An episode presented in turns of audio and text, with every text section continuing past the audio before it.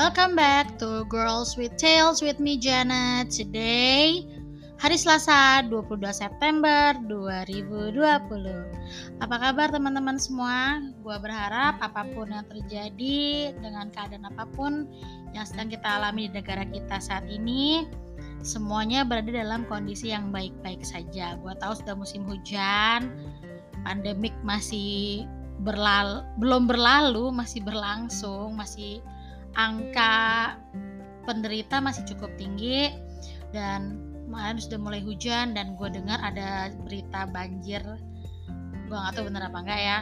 Dan tapi apa pun yang terjadi gue berharap kalian semua yang mendengarkan sedang dalam keadaan baik-baik saja bersama keluarga kalian di rumah dan di mana pun kalian berada. Oke setelah satu bulan gue akhirnya podcast lagi.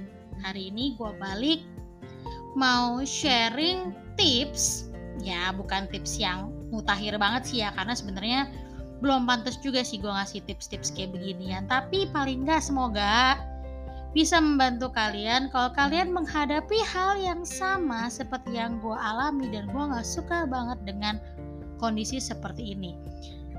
Kondisi di mana ketika lu ditanyai orang-orang di sekitar lu kapan sih kamu merit? Kapan nikah? Kok belum bagi undangan? Bla bla bla. Pertanyaan tuh sepele tapi buat gue tuh cukup mengganggu beberapa saat yang lalu. Jadi gue sampai agak lumayan parno gitu ya coy. Kalau diajak kondangan ke terutama sih kerabat-kerabat deket ya. Atau pas acara keluarga nih ngeliatin saudara-saudara. Kebetulan saudara gue nih sepupu gue sepantaran sama gue dan di atas gue itu udah pada merit. Bahkan yang di bawah gue juga udah. Paling nggak mereka udah punya gandengan foto-foto prewed. Lucu lah. Gue masih sendiri aja tangan gue masih uh, hampa dari genggaman tangan yang lain gitu kan ya. Tapi mau gimana lagi keadaannya seperti itu.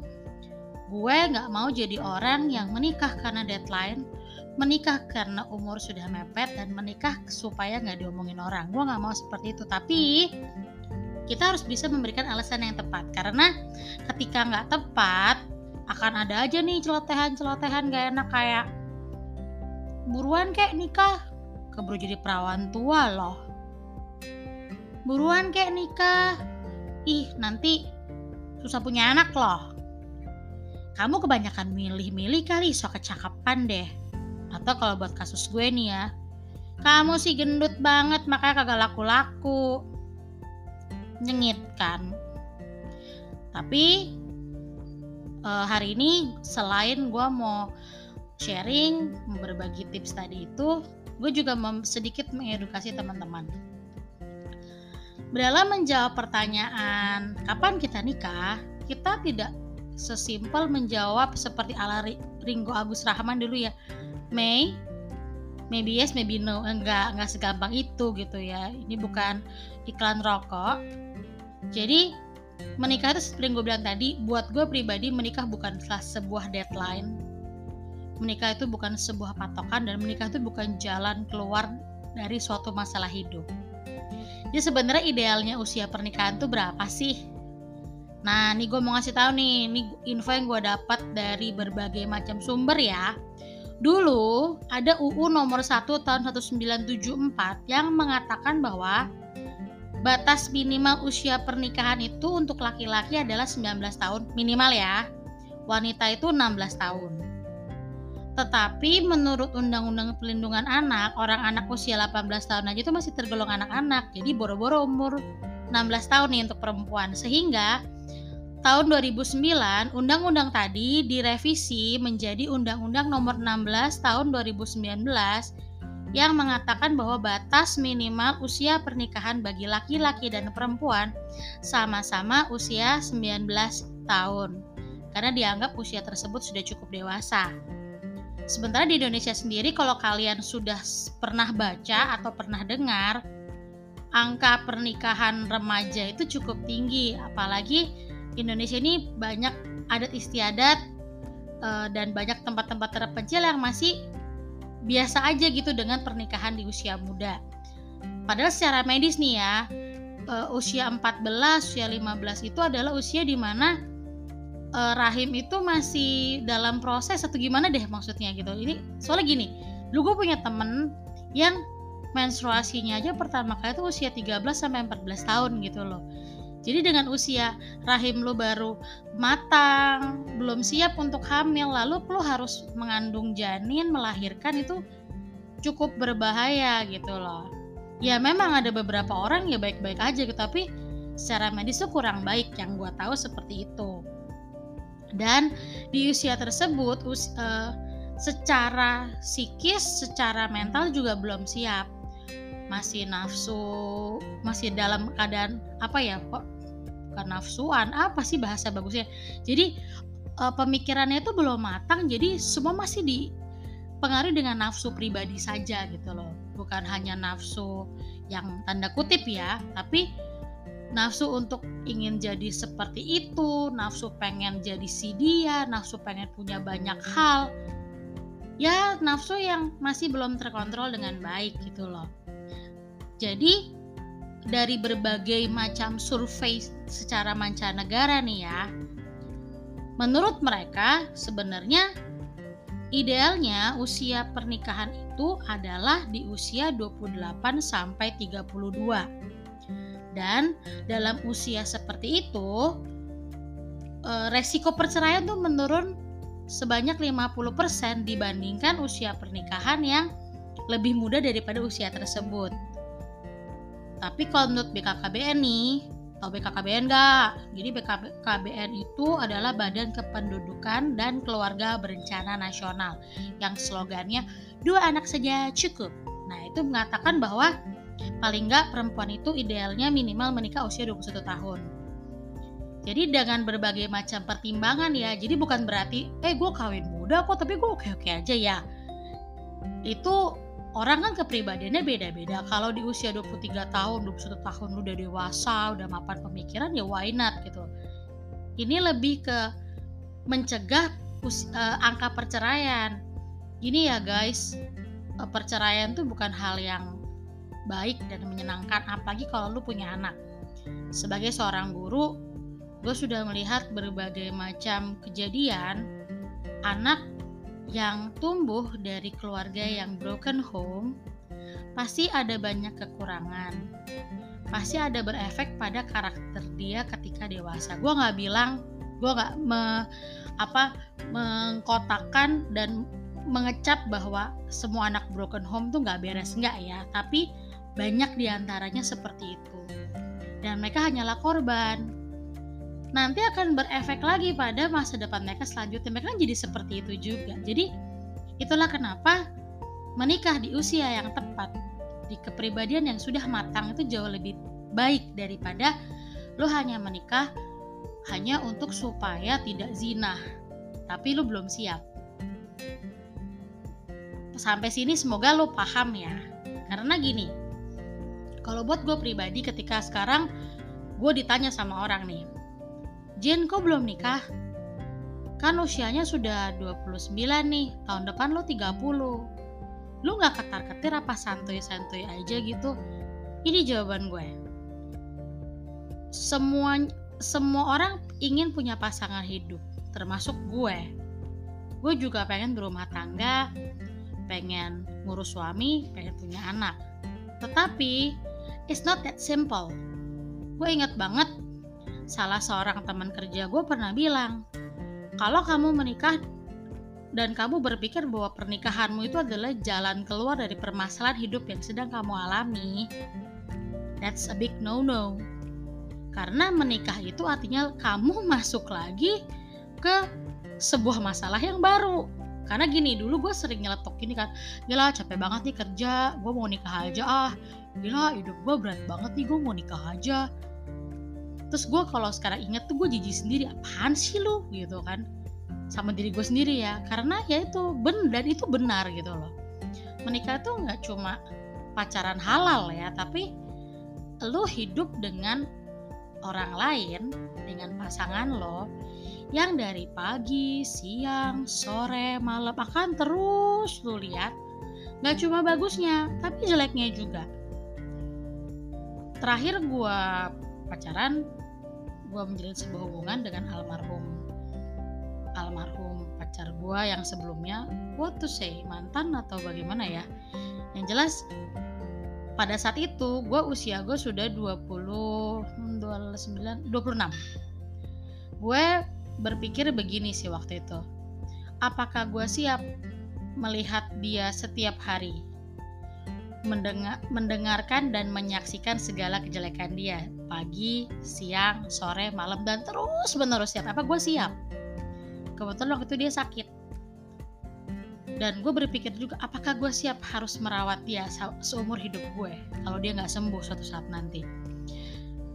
Uh, itu adalah sebuah pemikiran yang sangat keras yang gue lakukan sehingga gue sampai gue capek sendiri gitu loh. Ini gue jujur aja nih gue sharing ya soalnya ya. Jadi ketika dia tidak ada meninggal dunia gue juga berpikir bahwa oh di sisi lain ini mungkin Tuhan punya rencana lain. Rencana yang baik buat dia dalam arti dia kan sakit. Mungkin ya Tuhan tahu yang terbaik buat dia dan terbaik buat gue juga gitu dan gue belum siap untuk merit gitu. Kalau gue akhirnya gue merit siapa tahu gue akan menyesali keputusan gue.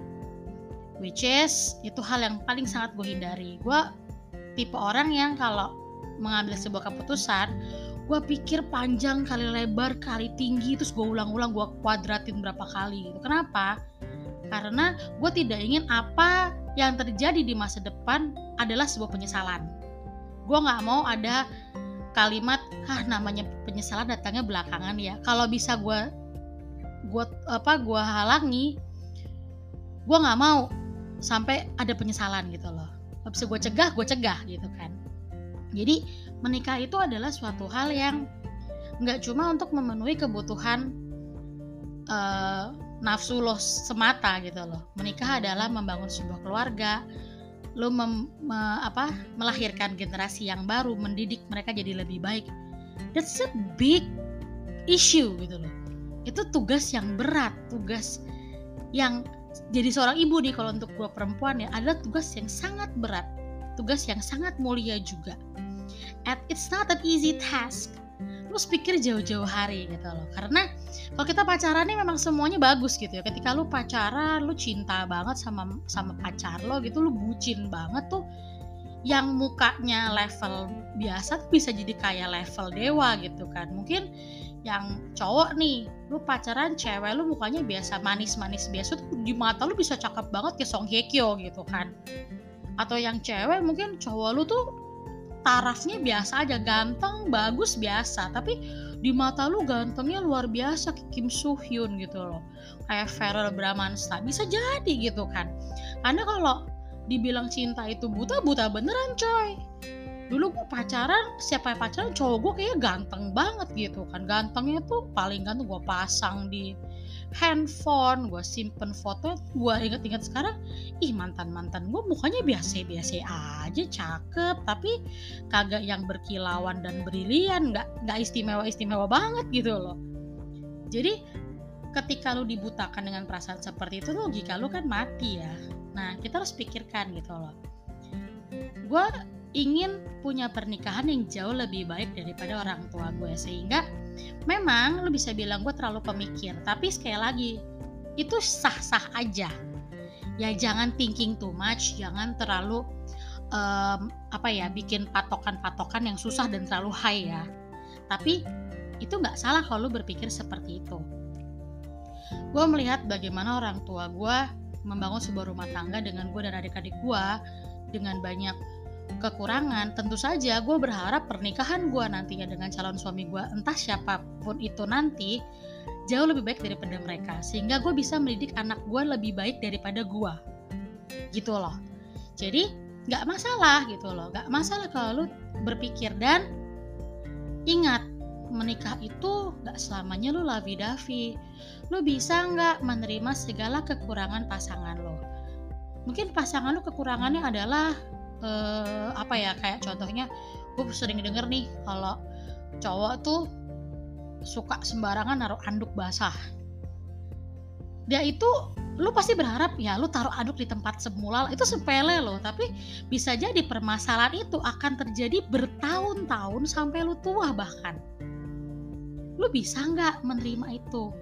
Apakah itu kan jadi bahan pertengkaran lo yang sepele seperti itu? Atau lo punya pasangan yang perhitungan setengah mati perhitungan tuh bagus tapi perhitungannya tuh sampai mendetil di jatuhnya kikir gitu. Lo bisa nggak menerima dia seperti itu?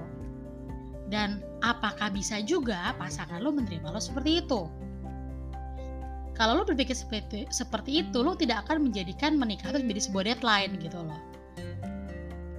Satu hal satu hal gue uh, suatu hari suatu hal lagi suatu hari gue pernah nih baca artikel. Artikel yang menurut gue tuh prihatin tapi tuh konyol gitu loh.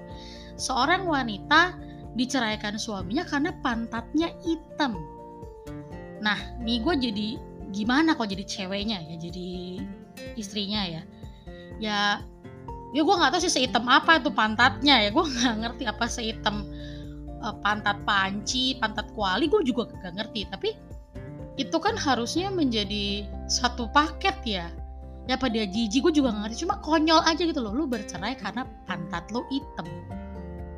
Gimana ya? Kan lu gak mau juga kan seseorang bercerai karena terlalu kikir. Nah itu kan harusnya dari awal pernikahan lo sudah memikirkan hal itu gitu loh. Oh dia kayak gini nih, dia kayak gitu gue bisa nggak terima dia seumur hidup gue karena ketika menikah nantinya seperti yang temen gue bilang itu adalah lu masuk dalam masalah yang baru. Lu nggak bisa menuntut orang lain jadi seperti apa yang lo mau. Itu yang sangat gue camkan dalam diri gue.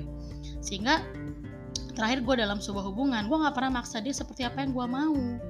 Gue hanya menyampaikan oh gue nggak suka lu kayak gini soalnya kayak begini. Tapi kalau pada akhirnya dia tetap seperti itu ya gue hanya berusaha menerima dia gitu loh. Kalau gue ngerasa nggak cocok ya kita selesai gitu kan dan lu bisa nggak seperti itu karena kecenderungan apa kita perempuan kita selalu berharap pasangan kita yang laki-laki seperti apa yang kita mau dan itu nggak bisa guys lu berharap cowok lu selalu lebih kuat daripada lu ya nggak bisa jadi kuat itu tanggung jawab masing-masing gue belajar itu dari buku Sabtu bersama Bapak.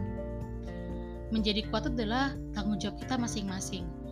At some cases mungkin cowok lo yang lebih kuat, tapi at some cases again lo yang lebih kuat. Kita bisa bagaimana caranya kita bisa saling melengkapi dengan kekurangan kita dan juga dengan kelebihan kita. Lo nggak bisa berharap orang sempurna, lo juga nggak sempurna. Nah itu bisa nggak me, me, apa menghadapi fakta itu. Satu kali dalam sebuah perjalanan dari Jakarta balik ke Semarang, gue bersebelahan dengan sepasang suami istri tua. Ini mengena banget di hati gue.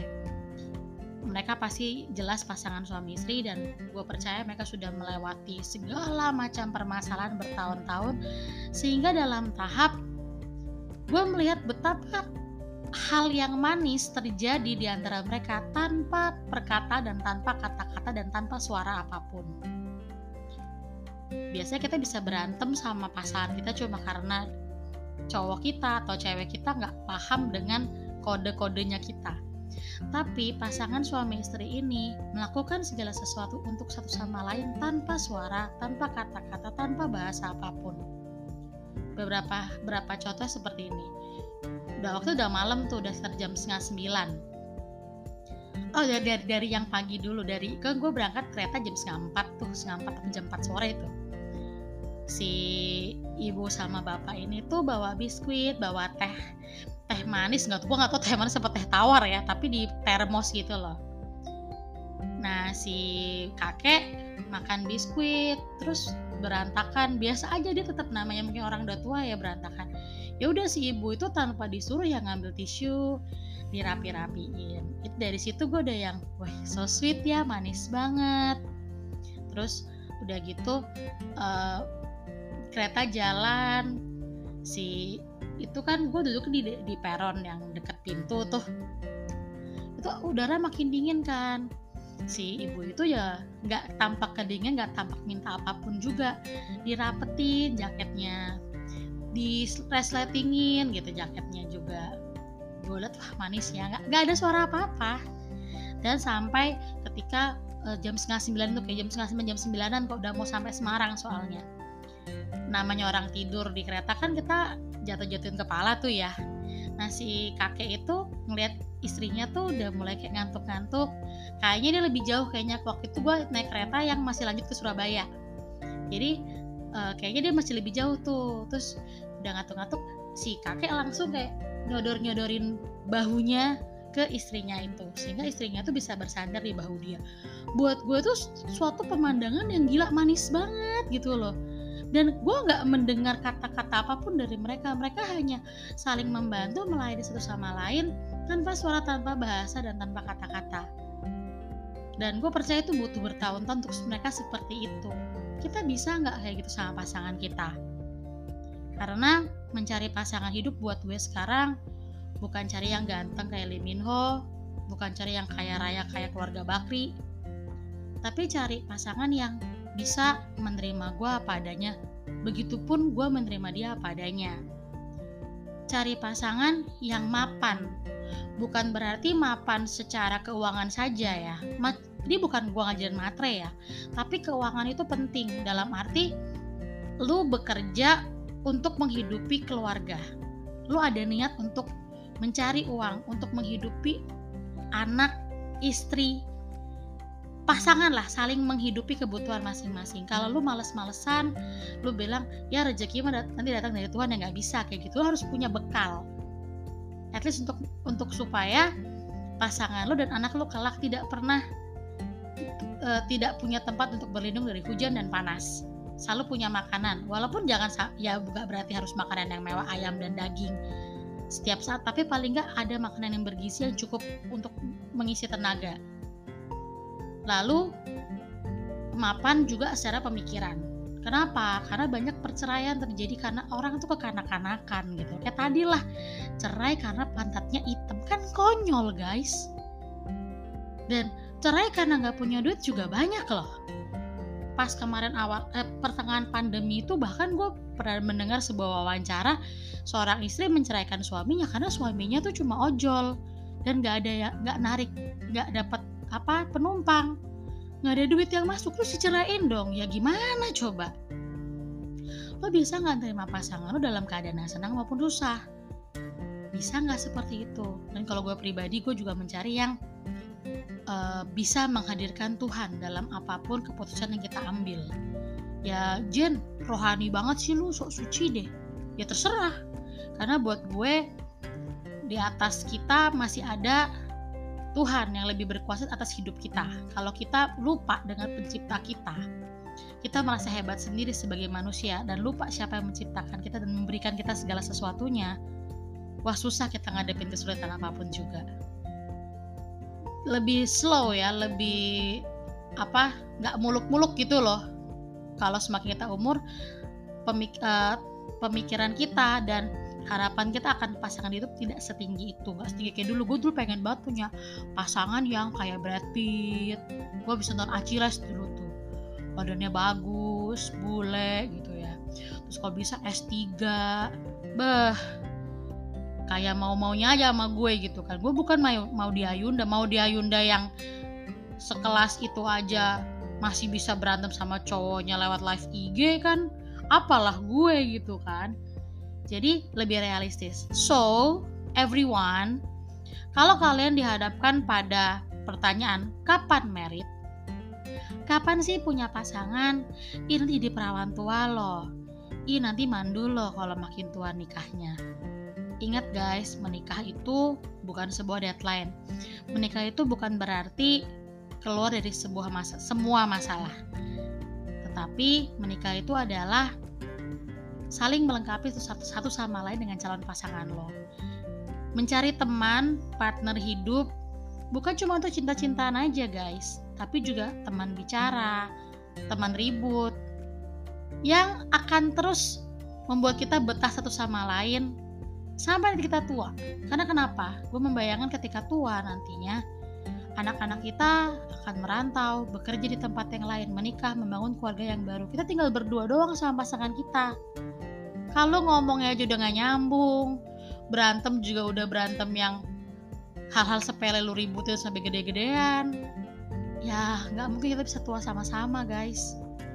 Cari temen sampai tua, cari temen yang lu nggak akan bosen ngeliat dia tiap hari gitu loh dan lu mampu nggak kalau lu belum mampu lu belum mau pusing-pusing mikirin tuh jangan nikah dulu guys tapi kalau udah siap udah udah yakin bisa menghadapi segala sesuatunya. Siap mendengarkan pertanyaan selanjutnya setelah hati lu nikah. Setelah, setelah nikah juga banyak pertanyaannya kapan punya anak? Ini punya punya anak satu kapan anak kedua? Punya anak kedua kapan anak ketiga? Lama-lama jadi sebelasan gitu kan ya. Gak selesai pertanyaan tetangga kita itu apa netizen netizen yang terhormat. Jadi sekali lagi menikah itu bukan deadline bukan tesis. Tunggu sampai lu siap tunggu sampai lu yakin baru lu menikah. Gak peduli umur berapapun lo itu. So jangan takut kalau kalian belum punya pasangan. Jangan takut yang malam minggu besok masih sendirian sama kayak gue. Berdoa sama Tuhan, minta yang terbaik dari Tuhan.